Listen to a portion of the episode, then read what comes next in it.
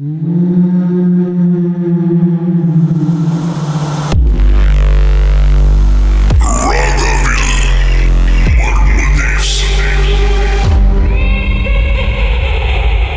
திரு அக்ஷய் அவர் வாடகைக்கு இருந்த வீட்டில் பல அமானுஷ்யமான விஷயங்கள் நடந்திருக்கு.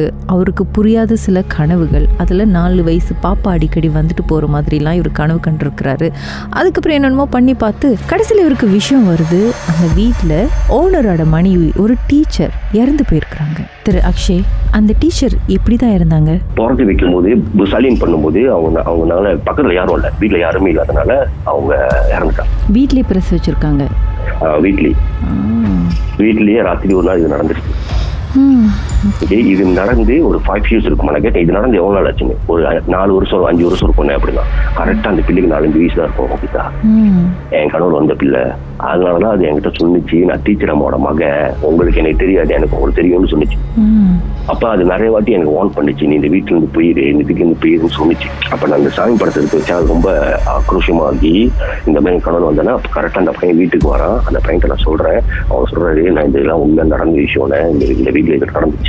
அப்படின்னு சொல்லி சொல்றாரு. ஆக்சுவலா அந்த வீட்டுக்கு ஷிஃப்ட் பண்ணி போகும்போது இந்த பையனை வந்தான் என் கூட பட் அவன் நினப்பு இல்லை அதெல்லாம். ஏன்னா அவனுக்கு சின்ன வயசா இருக்கும்போது நடந்ததுலாம் இந்த ஃப்ளாஷ்பேக்லாம் கேட்டதுமே உங்களுக்கு அப்படியே மண்டே சுற்றி போயிருக்குமே என்ன பண்ணுறதுன்னு அந்த டைம் எனக்கு எப்படி திரும்ப வந்துச்சு கிட்டா அதாவது அது வந்து அவங்க இடம். நம்ம தான் சீராப்பா போயிட்டு வழிபாடு செஞ்சு அவங்க டெஸ்ட் பண்ணிட்டோமோ அப்படின்னு ரொம்ப எனக்கு இதாயிருச்சு. அப்போ உடனே அன்னைக்கு ஒய்ஃப் வேலை விட்டு வந்தாங்க. ஒய்ஃப்ட்டு சொன்னேன் இந்த கதையை நான் சொன்னேன். அந்த பையனை வச்சு சொன்னேன்.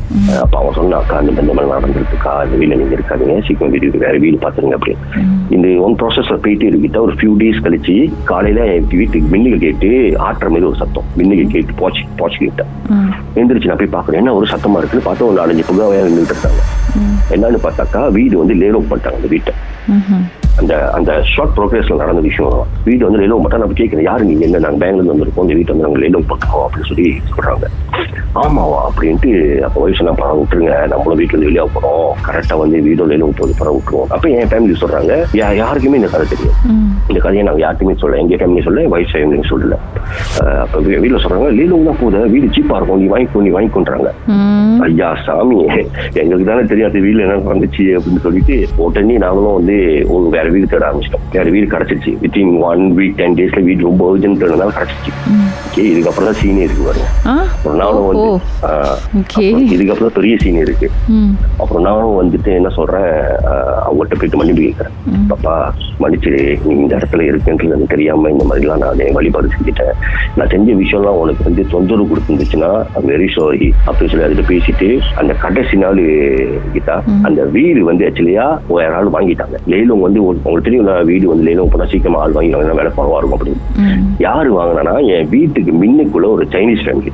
அந்த ஃபேமிலி இந்த வீட்டை வாங்கிட்டாங்க. எங்களுக்கு தெரியாத அவங்க வாங்கினது. சரிங்களா? அவங்க வாங்கிட்டாங்க. அப்போ வந்து ஒரு நாள் அந்த அங்கிள் வராரு என் வீட்டுக்கு.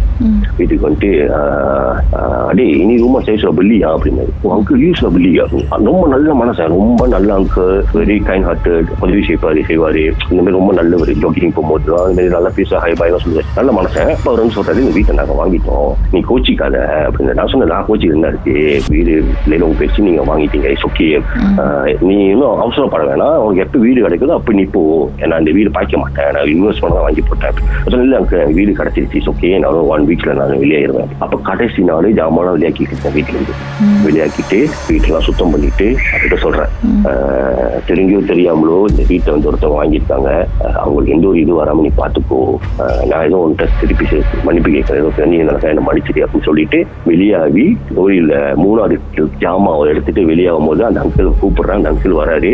அவர் கையில சாவியை கொடுக்குறேன் இந்த அங்கிள் வீட்டு சாவி தேங்க்ஸ் அங்கிள் அப்படின்னு சொல்லிட்டு வெளியே இறங்கிட்டான். வெளியேட்டம் அந்த வீட்டுல இருந்து வெளியாகி ஒரு ஒரு டூ வீக்ஸ் இருக்கும். டூ த்ரீ வீக்ஸ் இருக்கும் நினைக்கிறேன். ரெகுலரா நாங்க போய் பசார கடையில வந்து பசார போறோம். அந்த கடைக்கு யார் வந்திருக்கானா நான் சொன்ன பக்கத்து வீட்டு நெய்பர் சொன்னாங்க. ஒரு தமிழவங்க இந்தியன் ஃபேமிலி அந்த அங்கிள் வந்து கடைக்கு வராரு. வந்துட்டு எப்படி இருக்கீங்கயா நல்லா இருக்கேன் கேள்விப்பட்டீங்களா அப்படின்னு. என்ன அங்கே கேள்விப்பட்டீங்களா? ஓ இதுவும் அப்படின்னாங்க. வாட் அங்கிள் அப்படி என்னவா இருக்கும் அப்படின்றத பாட்டுக்கு பிறகு நம்ம மேலும் தெரிஞ்சுக்கலாம். உங்க வாழ்க்கையில மறக்க முடியாத அமானுஷ்யமான சம்பவம் நடந்திருக்கா? இந்த சம்பவத்தை எப்படியாவது என்கிட்ட சொல்லணும்னு ரொம்ப காலமா காத்துட்டு இருக்கீங்களா போன் எடுங்க எங்களுக்கு வாட்ஸ்அப் பண்ணுங்க. பூஜ்ஜியம் மூன்று ஆறு நான்கு ஒன்பது ஒன்று மூன்று மூன்று மூன்று மூன்று. உங்க பெயர் அதுக்கப்புறம் ஹேஷ்டாக் எம் டி அப்படின்னு டைப் பண்ண மறந்துடாதீங்க. கடந்த வாரங்களின் கதைகளை மீண்டும் நீங்கள் கேட்கணுமா? ஷாக் ஆப் வாயிலா கேட்கலாம். S Y okay settings language தமிழ்னு செலக்ட் பண்ணுங்க. சர்ச் ஐக்கான்ல மர்ம தேசம் அதுக்கப்புறம் ஷாக் காஸ்ட்னு கிளிக் பண்ணா. எல்லா கதையும் அங்கே தாங்க